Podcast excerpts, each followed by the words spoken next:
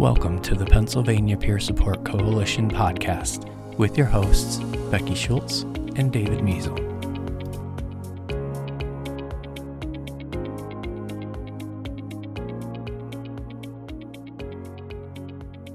Hi, welcome to the PAPSC podcast. I'm Becky Schultz and I use they them pronouns.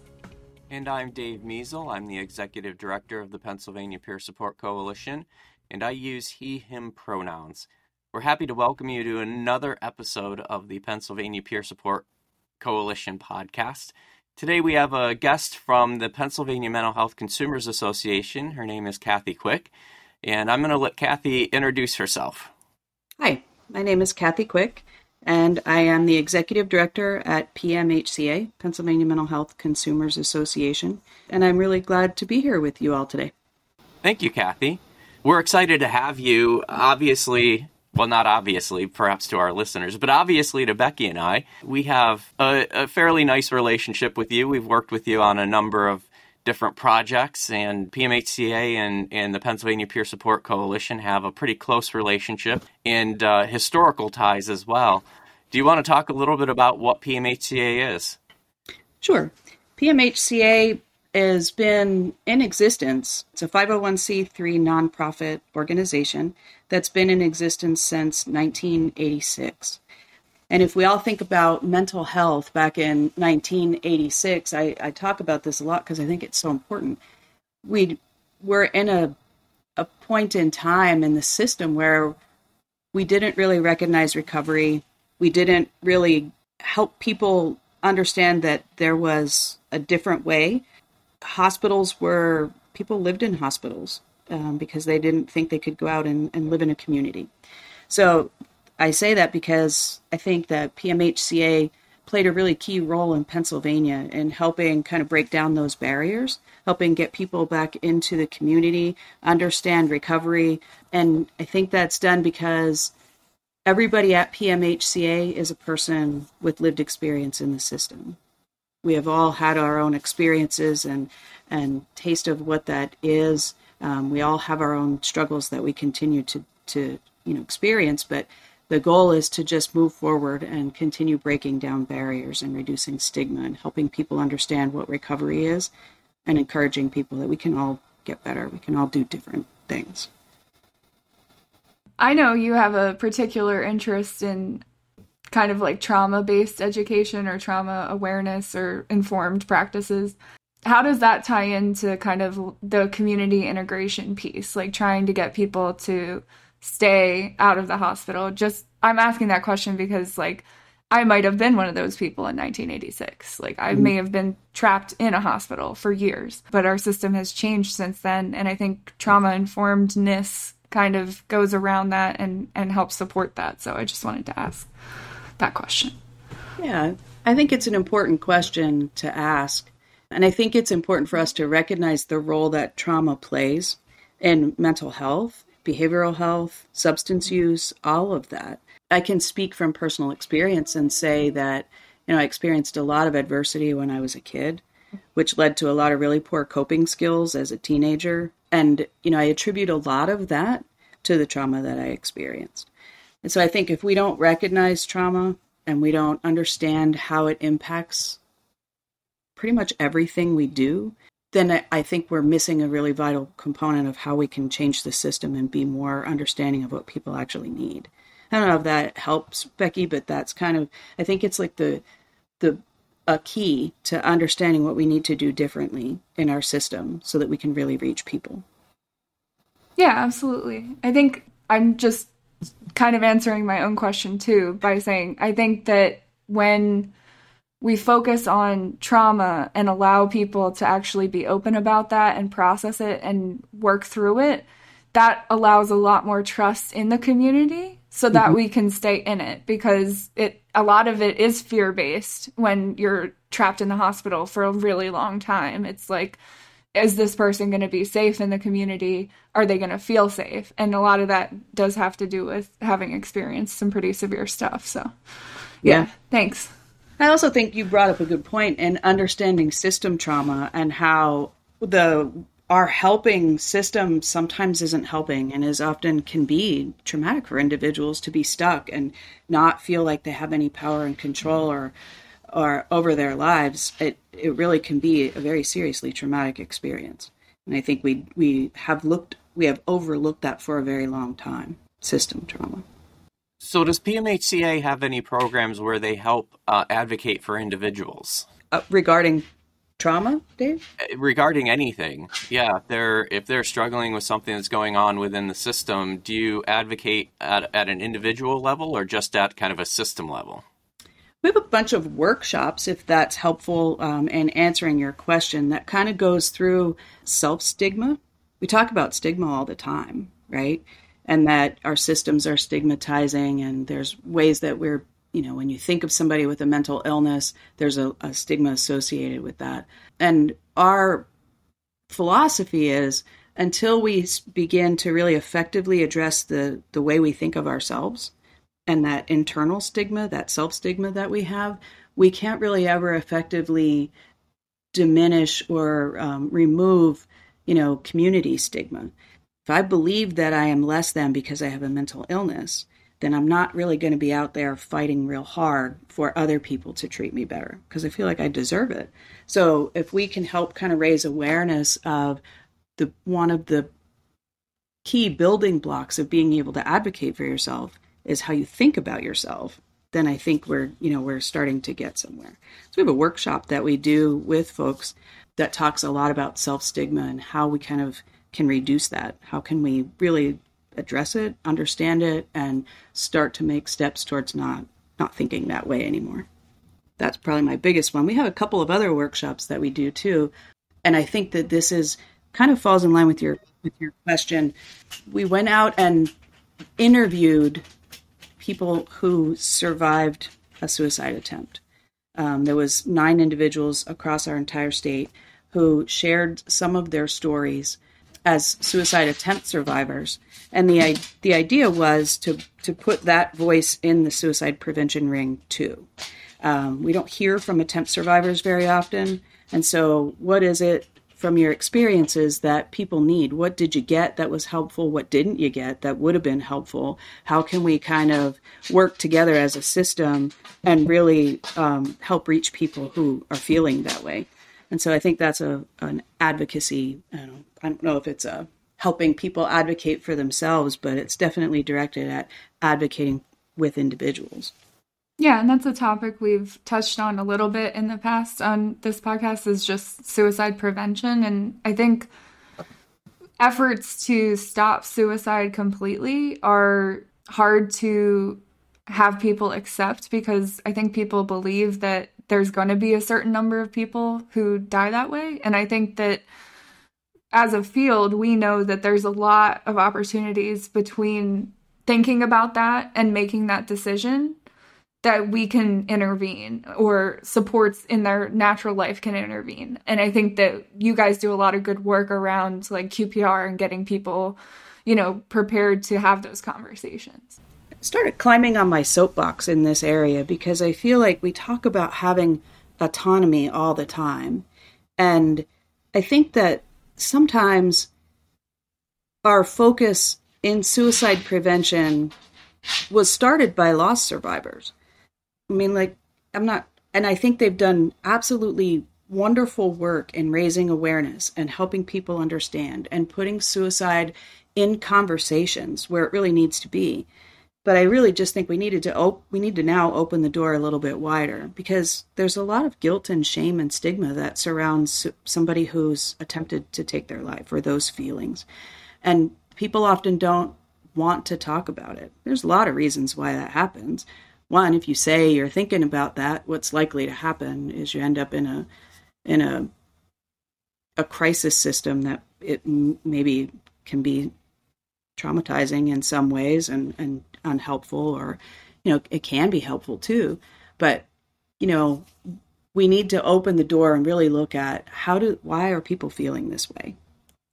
And how can we acknowledge that these are legitimate feelings you know while still acknowledging that maybe i know you feel like you don't want to be here anymore but how can we how can we find a different solution how can we work together but we have to talk to attempt survivors and we have to start working on that stigma as a community. Yeah, that's an amazing project. I'm really excited to actually see it. I haven't seen it yet, but it sounds amazing.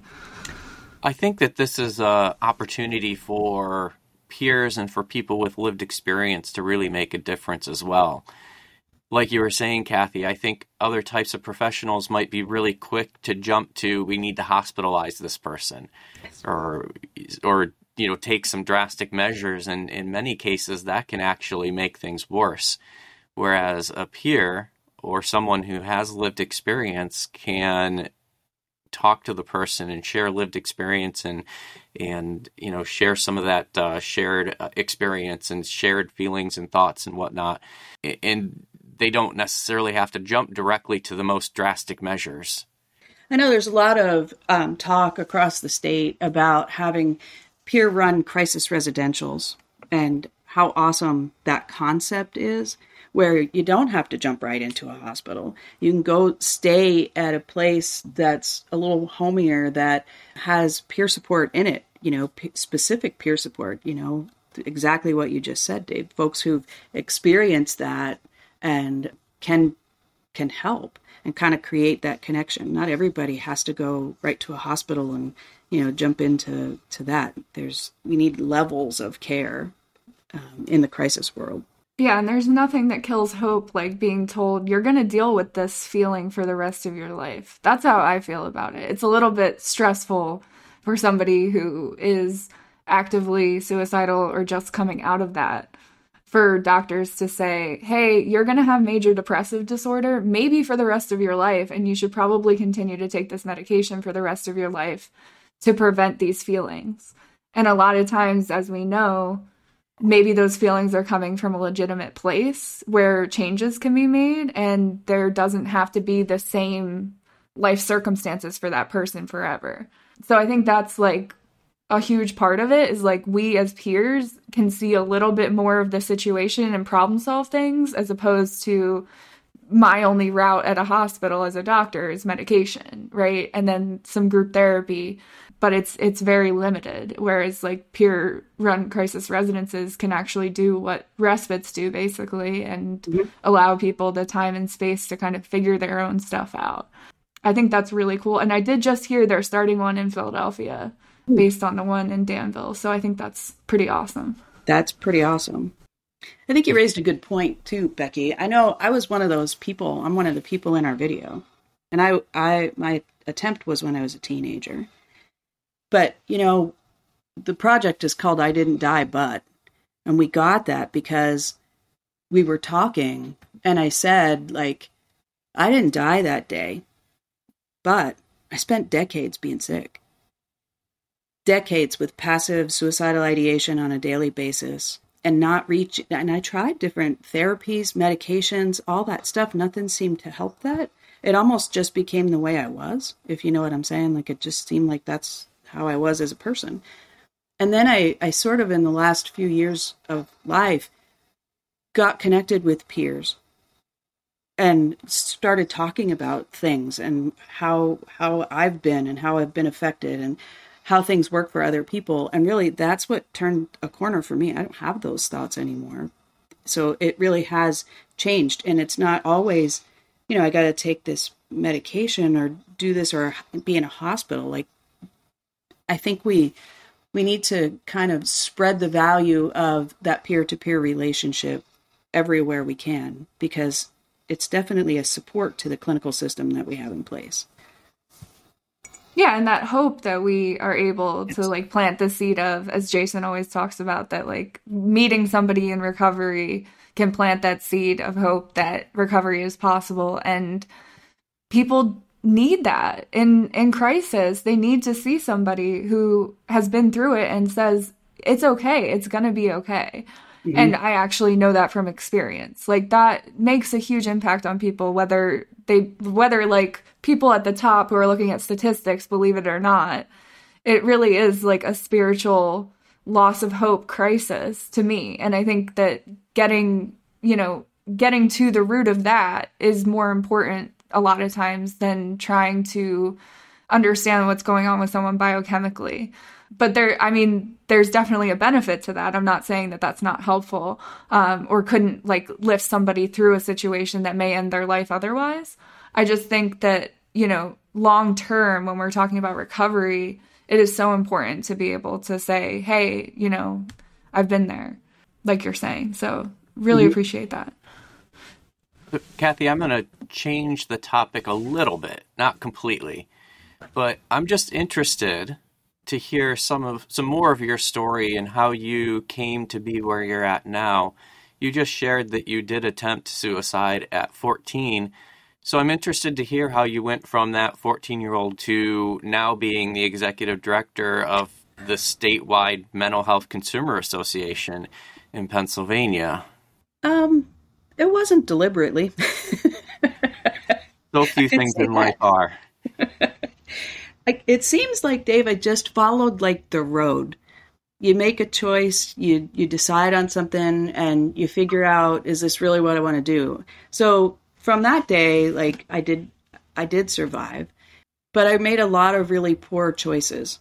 I used a lot of very very negative coping skills. So started smoking pot pretty much every day escalated into doing all sorts of different, you know, street drugs and settled on probably alcohol as a staple for me. That was something that I did nearly every day for a very long time from when I was about 13 or 14 to I got married. And the only thing that we had in common really was our drug and alcohol use. So when I got pregnant, we separated very quickly after I had the baby. Um, my daughter was probably about six months old. That was what incentivized me to stop using drugs and drinking. I got pregnant and I knew that that was very dangerous, so I stopped. Not gonna sugarcoat this and say I got clean and I, I entered recovery at that moment because I didn't. I just stopped. I knew I didn't want to do that. After I had her, we separated, so I needed to figure out how I was going to pay for myself and her and take care of everything. And I went back to college and that's when I got my bachelor's degree in criminal justice. But you know, she's I got remarried, and a couple of years into that marriage, I started drinking again. Somehow I thought it would be okay, you know. I'm, I never I didn't realize I had a problem, so I started drinking again. I would say that my daughter was probably six or seven, and then it escalated pretty quickly to every weekend, a couple of beers after work, all that sort of thing. And then I got clean again, I got sober. I wanted to have a surgery, I wanted to have gastric bypass surgeries, and I needed to be sober, so I got sober. We moved to Arizona. It was a long story. And then I um I started working in the drug and alcohol field.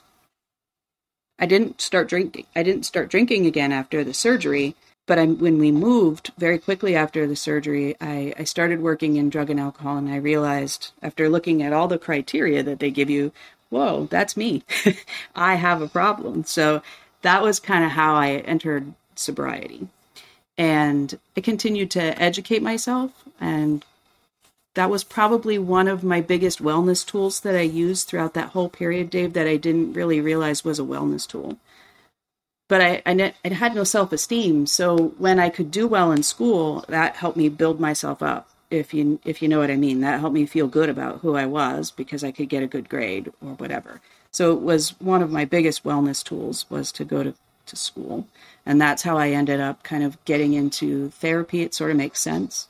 I've had all those experiences, and now it made sense to want to help others.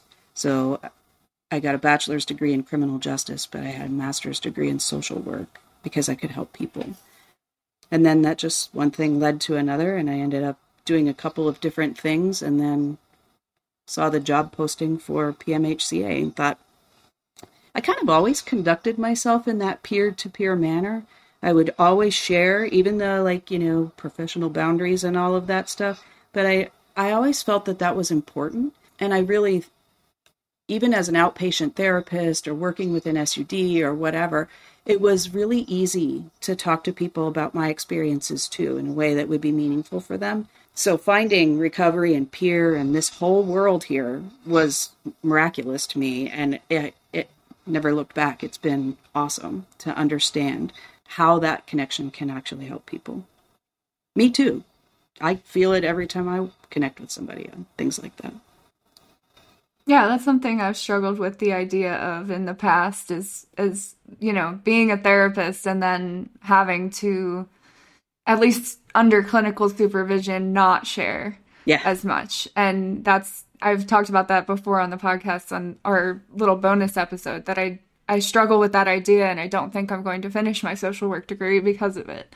But I think that it's really cool that you've come to this work through that process and that pathway because you have understanding of how the system functions in that capacity and then you can help to advocate that things improve. And i think that that's you're in a unique position to do that based on your experience. So i really like that. And i realize i'm not asking a lot of questions. I'm making a lot of statements in this episode so i apologize for that. But i do hope that you know being reinforcing of of you and your role in in our system right now is is helpful um, in some way to people. I like that you know you have been kind of shaping in I know that there's a whole team at PMHCA, but you've been like shaping the way things are are done and I think that professional aspect along with the peer aspect really lends itself to an organization that serves the needs of mental health consumers consumers in quotes in Pennsylvania. Thanks, because I really appreciate that. And I think, you know, I have to tell you this, and I thought about this yesterday. I was talking to somebody, and it occurred to me that I, I actually got my doctorate in 2020. Right, I finished my doctorate in social work in, in the middle of the pandemic. I finally I finally sat down and finished it, my dissertation. But for the for about a year, I didn't even like really make a thing of it. I just sort of put DSW behind my name and was like, yeah, I, I did it because I did it for me, right? I did it so that I could, that was my final stepping stone, I guess, or whatever you want to call it, about using it as a wellness tool, education. And now I like tell everybody and I put it on my signature and all of that stuff, not because I want people to be like, oh, Kathy's a doctor. No, because I want people to understand that you can do whatever you set your mind to we can be doctors. We can be those professional people. We could be anything we want if we put our mind to it and we say, you know, this is this is our goal. And it wasn't easy. I had to figure out ways to get over whatever problems were going on and stuff like that. You got to work, uh, you know, for anything, but it's you can achieve the things that you want to. Your experiences, your illness, those things aren't they shouldn't be the only barrier that you have. You can overcome that stuff and you can do what you want to do. And that's why I put it on there. I just want to tell people you could do it. I did it. I'm not special. You could do it too, you know? And that that's kind of why I asked the question, Kathy, because I think it's important for each of us to share our stories, and your story is really inspirational. Again, to go from where you were at as a 14 year old to where you are now is really powerful. And I think it's important for people to hear these stories, not just people who are peers and maybe struggling with their own challenges, but the wider general public need to hear those stories as well because these stories help fight stigma. Yeah, I think we struggle right now a lot with mental health. Stigma is that folks who have a mental illness are violent like it's all over the news all the time. Anytime there's you know some kind of mass violence event kind of thing that happens it's oh well they have a mental illness which leads people to think that you know everybody who has an illness is is violent or there's a potential for violence.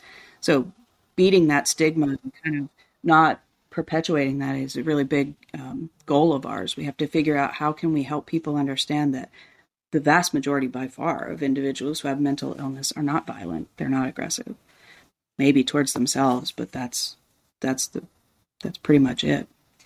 So, coming from your perspective as the executive director of PMHCA, what do you see as some of the major challenges facing the mental health delivery system currently? Where do you start? Is that a loaded question? Yeah. I would think that the most common answer you'll get to that question is um, our workforce shortages. And, you know, I don't know what caused that, but in every industry you're in, there's workforce shortages. but it's particularly um, harmful, I think, right now in mental health.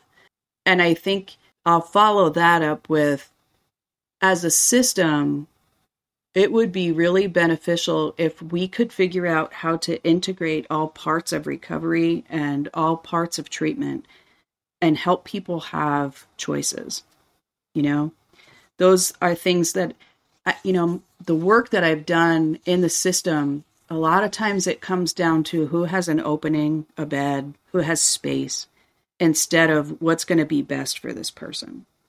And I think that that's something that, you know, workforce shortage doesn't help that. But if we could maximize people's choices in different treatment modalities and methods and providers so that they really felt like they had choices, I think people would be more invested.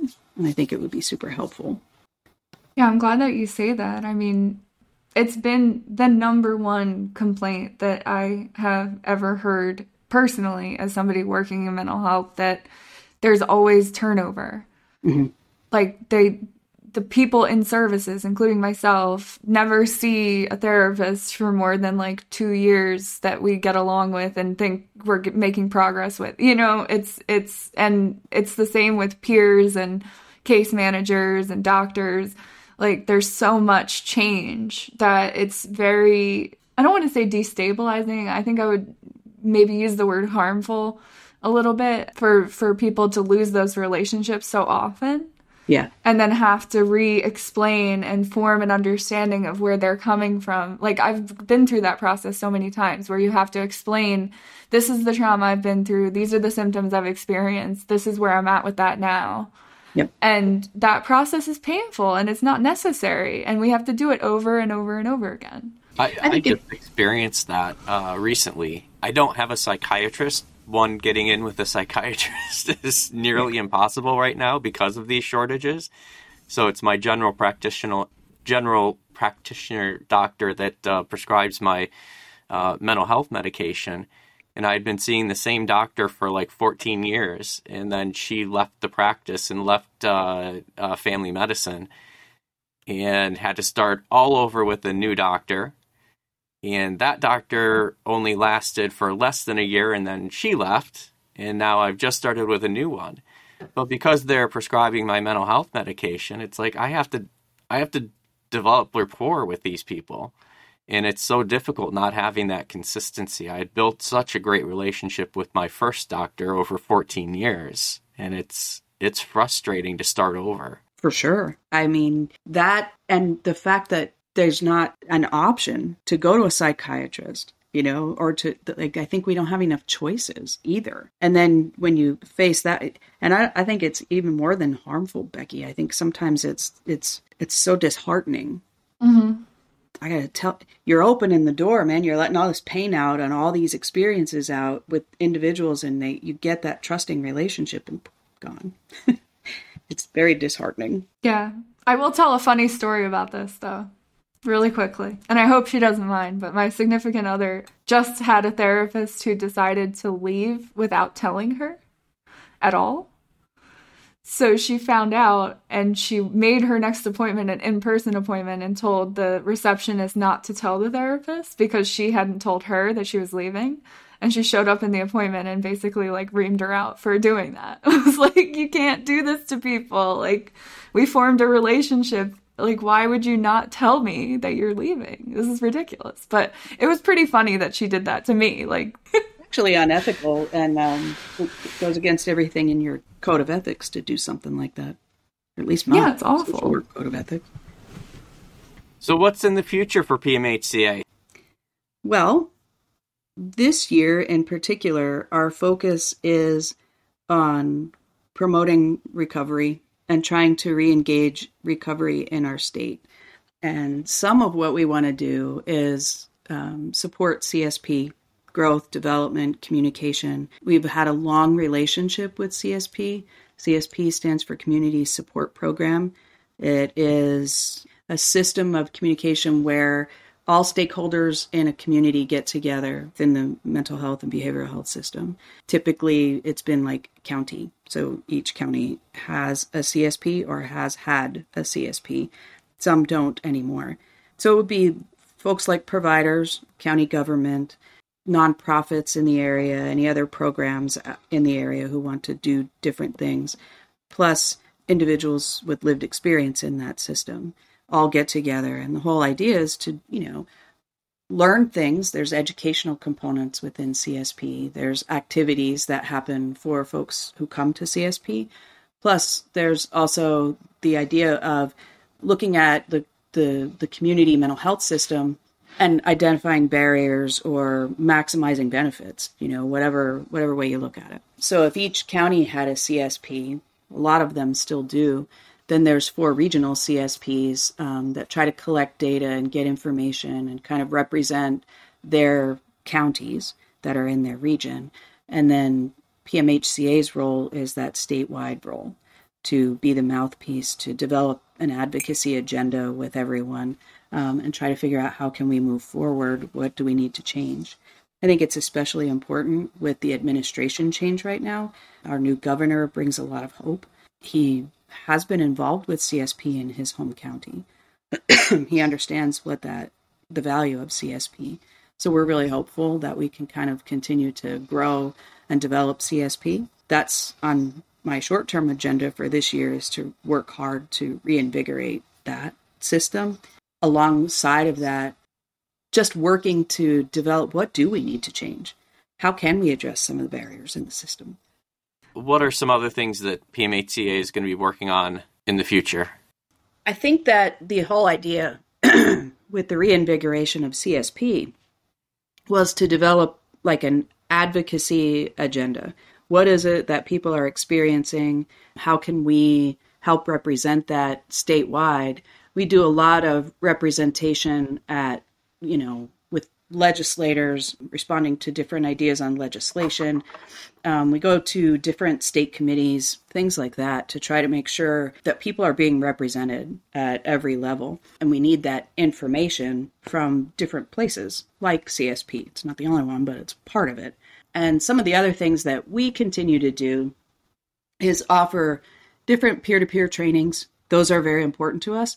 And by peer to peer, all of our trainings are really about discussing whatever the subject matter is and bringing up personal personal um, pieces and relating it back to real people, real individuals, real situations. Some of them that I'm thinking about kind of goes with the conversation we've had already, which is we have some trauma trainings that we do, which are very personal and very peer oriented and we want to continue to expand and, and grow in that in that area we brought our one of the individuals who's been doing our forensic peer training for many years um, on board full time last year to kind of grow and develop our training program.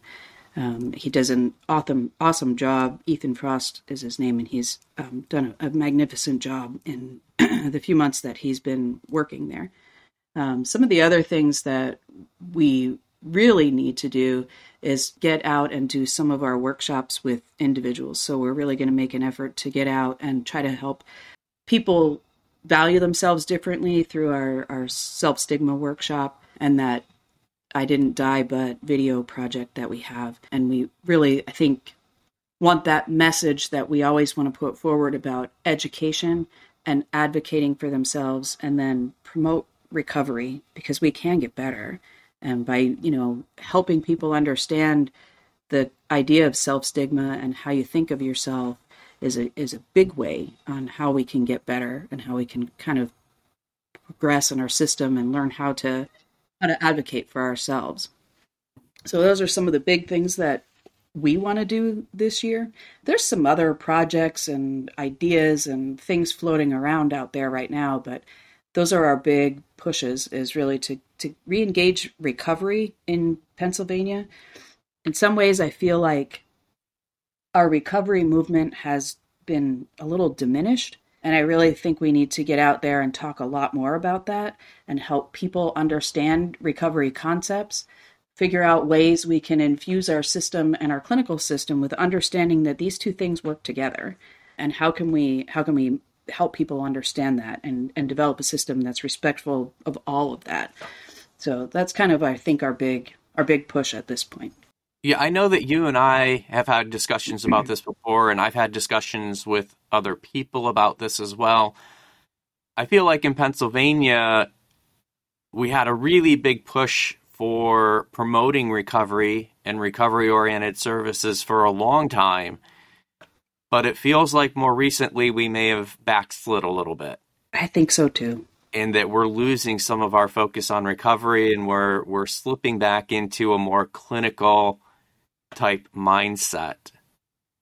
And so I think it's really important for organizations like yours and the Pennsylvania Peer Support Coalition to step up and do what we can to make sure that recovery isn't lost. Mm-hmm. I agree with that. I think some of it is has been related to COVID, Dave. I think what happened was, you know, we had this pandemic and then everything just happened so fast and we haven't we've focused a lot on just build the system you know especially now that everybody's kind of back out kind of doing things and these workforce shortages you know and, and there's there's this federal government has put has infused a lot of money into all sorts of systems. So people just want to put the money at things. And and it really has come down to let's just shore up the system that we have. And recovery seems to have been forgotten.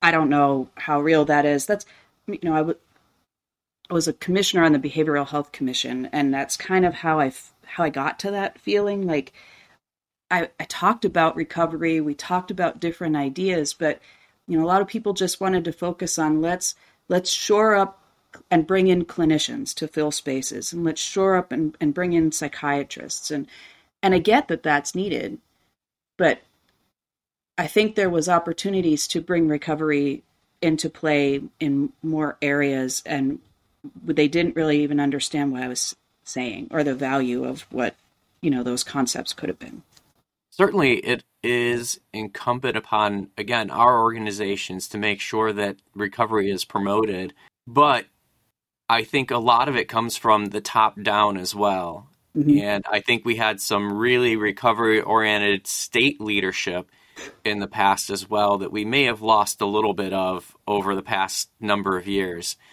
And you mentioned this with the new administration coming in there's some new leadership coming in at, uh, at in state offices as well. I'm really hoping, and I'm keeping my fingers crossed that we'll have some more support at the state level as well, with promoting recovery and really reinvigorating recovery concepts. I have every finger I own crossed that that's what we start doing and we start having some of those conversations and that individuals understand that those individuals who make decisions understand that recovery and building recovery is is overwhelmingly important. It's how people get better. It provides hope, Becky, right? that's yeah. recovery is hope. And in a system that's clinically oriented and that's all you get, it's hard to find the hope. I'm not saying people are doing bad work. I'm just saying it's harder to find the hope. The hope is in seeing somebody else succeed well, if they can do it, I can do it. I can just do it this way instead, you know? So we we really need to to push as hard as possible, Dave, so that we can bring those conversations back to the forefront. I am hopeful.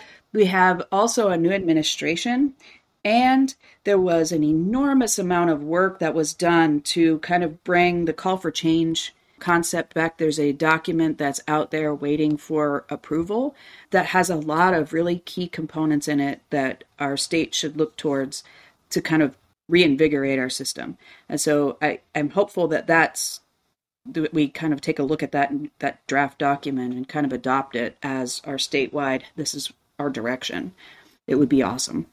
Yeah, I think we need more people like you, Kathy, and Dave trying to maybe this is controversial to say, but trying to make things a little more difficult for the people who don't believe that recovery is possible. Because they have the driving seat a lot of times. And it's important for us like you did at the behavioral health commission to to actually say speak up and say you know recovery is possible. I am here. We need to encourage this in other people not just keep them warehoused somewhere in a system that doesn't support their need to be to have a meaningful and purposeful life that they feel good about. I think that's something that you guys both promote in your roles and I think we need more people that are willing to kind of dive into that conflict in a way that's productive and meaningful. I think we need to do the top down, like you guys said, but I think we also need to address the bottom up, if you will. We need to help encourage people that you vote. Vote for people who are listening, who understand, who want to promote recovery concepts. We need to get that out there too. We have a, a huge number of voters in our midst that we if we you know really started talking to each other and really started listening to what legislators are saying they're the folks with the money and they're the folks who make the decisions so if we could you know influence them with you know letters or whatever we need to do i mean i think that's that's like kind of attacking it from both ends if you want to call it that. Yeah i agree. I was always taught that power comes from two places either money or numbers. And we don't necessarily have the money but we definitely have numbers. Mm-hmm. and it's just a matter of kind of organizing those numbers and that's one of the things that we've started trying to do at the coalition with starting our advocacy committee and, and starting to identify what are the things that we want to fight for and advocate for and, and promote. Mm-hmm. And I, I think it's important to point out too that that you kind of took a lead in creating another group, kind of pulling together community organizations to do exactly what you, you just said, work together on common interests do you want to talk about that for a second? You can, go ahead. You were on it. You're part of it. you started it. so, Kathy and a few other people started a group, and we call ourselves the PA Advocates for Whole Health and Wellness. And it is community organizations like the Pennsylvania Peer Support Coalition, Pennsylvania Mental Health Consumers Association, NAMI. Mm-hmm. What are some of the other groups that are part of it?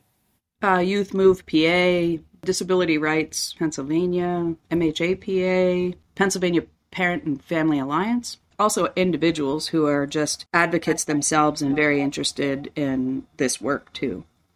And so we all come together as a group and we identify shared interests. And as opposed to working individually towards these shared interests, we work as a whole group. Again, coming back to that concept of there's power in numbers. So I did want to point that out that Kathy was instrumental in, in creating that group, along with a couple of other uh, individuals. But that has formed and, and it has become a pretty powerful voice for, for change mm. uh, for community organizations. I like to think so. You're talking about advocacy and peer organizations across the state, most of which are statewide. The regional CSPs also have representatives at our meetings, so each of the regions. So collectively, CSP is represented statewide as well. It started out, Dave, as a frustration in a meeting. We were meeting to talk about hospital boarding and to come up with recommendations for the House of Representatives on what to do about the problem of hospital boarding. This was pre COVID, and it was frustrating for us who, with lived experience at the one corner of the table, we were just frustrated with things. And we started talking and started the idea of just getting together and supporting each other. And then that support turned into some combined advocacy efforts here and there. And now, what have we been meeting, Dave? Almost two years now, and um, now we're like really almost almost legitimate. we we actually you know have a document that governs how we do things, and we selected some leadership representatives, and and it and it really creates a powerful voice in the state if you add all of us together when we agree on on a on a topic or a need, an advocacy um, agenda item, we really do have a lot of power behind that voice now, and I think that's really important. Well, we're coming up on the end of our podcast, so I do want to offer you an opportunity to share anything else that you want to share, Kathy. So, one of the last things I wanted to share with you guys is that PMHCA hasn't had a conference in 11 years. We haven't really had the money to do the conference, but this year we were just like, you know what? We're tired of that as an excuse. We're going to find it. We'll figure out how to pay for this. Wish us luck because we're on our we're on our way now. We do have a conference scheduled for in person October 3rd and 4th. Our theme is Keys to Recovery, so we're going right back to our recovery roots and starting there. And using our five keys to recovery as our, our kind of theme. And we have some keynote speakers already lined up that are long, long, long advocates of recovery. So at this point, we have Gina Calhoun, Matthew Federici, and David Nelson from the Copeland Center. Joan Erney is going to come and be a keynote speaker as well. So that's where we're at so far. It's in DuBois in the uh, Comfort Suites and DuBois Country Club. I'm very excited we're still planning, we're still getting it all together, but that's what we have so far. And this is our comeback conference because we haven't had one in a while, but we're working really hard to have an awesome conference so that we can kind of get back into doing that every year. That is amazing news. and thank you for sharing that with us. I can't believe it's been 11 years, Kathy. 11 years. I think I must have been at one of the last ones because that's right around when I started working. Uh, originally, I started working in this field at a consumer satisfaction team, and that's right around when when I would have been working for them. And I remember going to a PMHCA conference, but that's it's so hard to believe it's been that long. Been that long. Well, then there was co- I came in 2019. I started at PMHCA, and then there was COVID, so so nobody did anything. And then you're trying to figure out, well, what do you do? So it's been it's been a long time. Every single time I go out and talk to folks, they're like, "When are you having a conference?"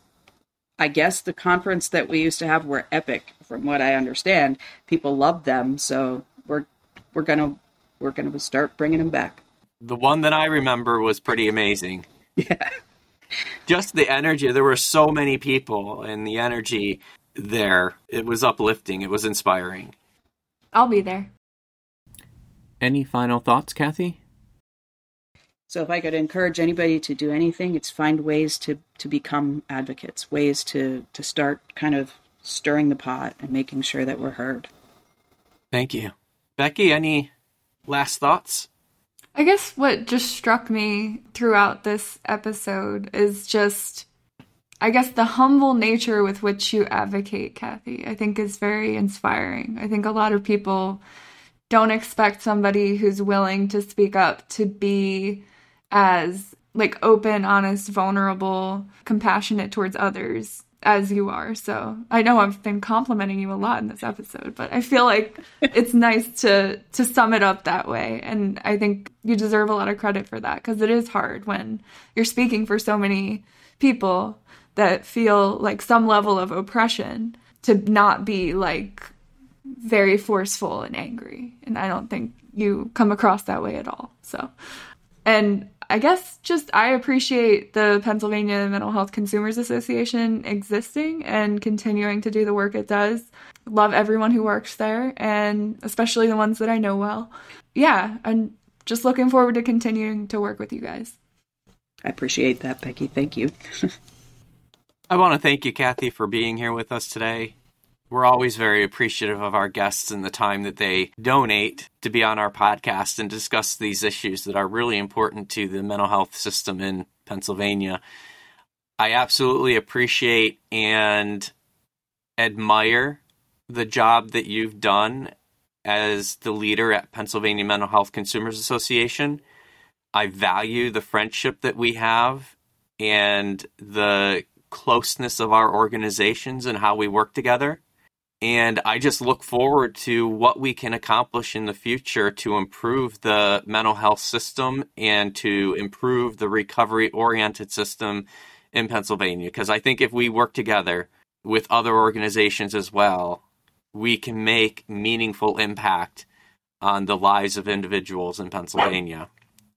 I also want to throw out there that the Pennsylvania Mental Health Consumers Association and the Pennsylvania Peer Support Coalition will be working on a really exciting project that we're not quite ready to announce. But once we are able to talk about it, I hope that we can have Kathy back on to discuss because it is probably the thing that I am most excited about to work on over the next year or so. So please, everyone, stay tuned and watch for a future episode on that because it is really exciting news. Revolutionary is what I'm going to call it. Absolutely. So, with that, I want to thank everyone for listening to this episode. We hope you enjoyed it. We hope you learned something. And we'll see you at our next episode. Thanks, guys.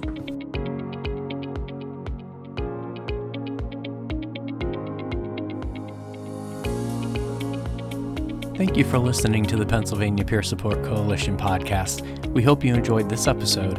Please be sure to listen to our other podcast episodes and to subscribe to our channel. If you need to contact the PAPSC, please feel free to do so by emailing us at info at papsc.org.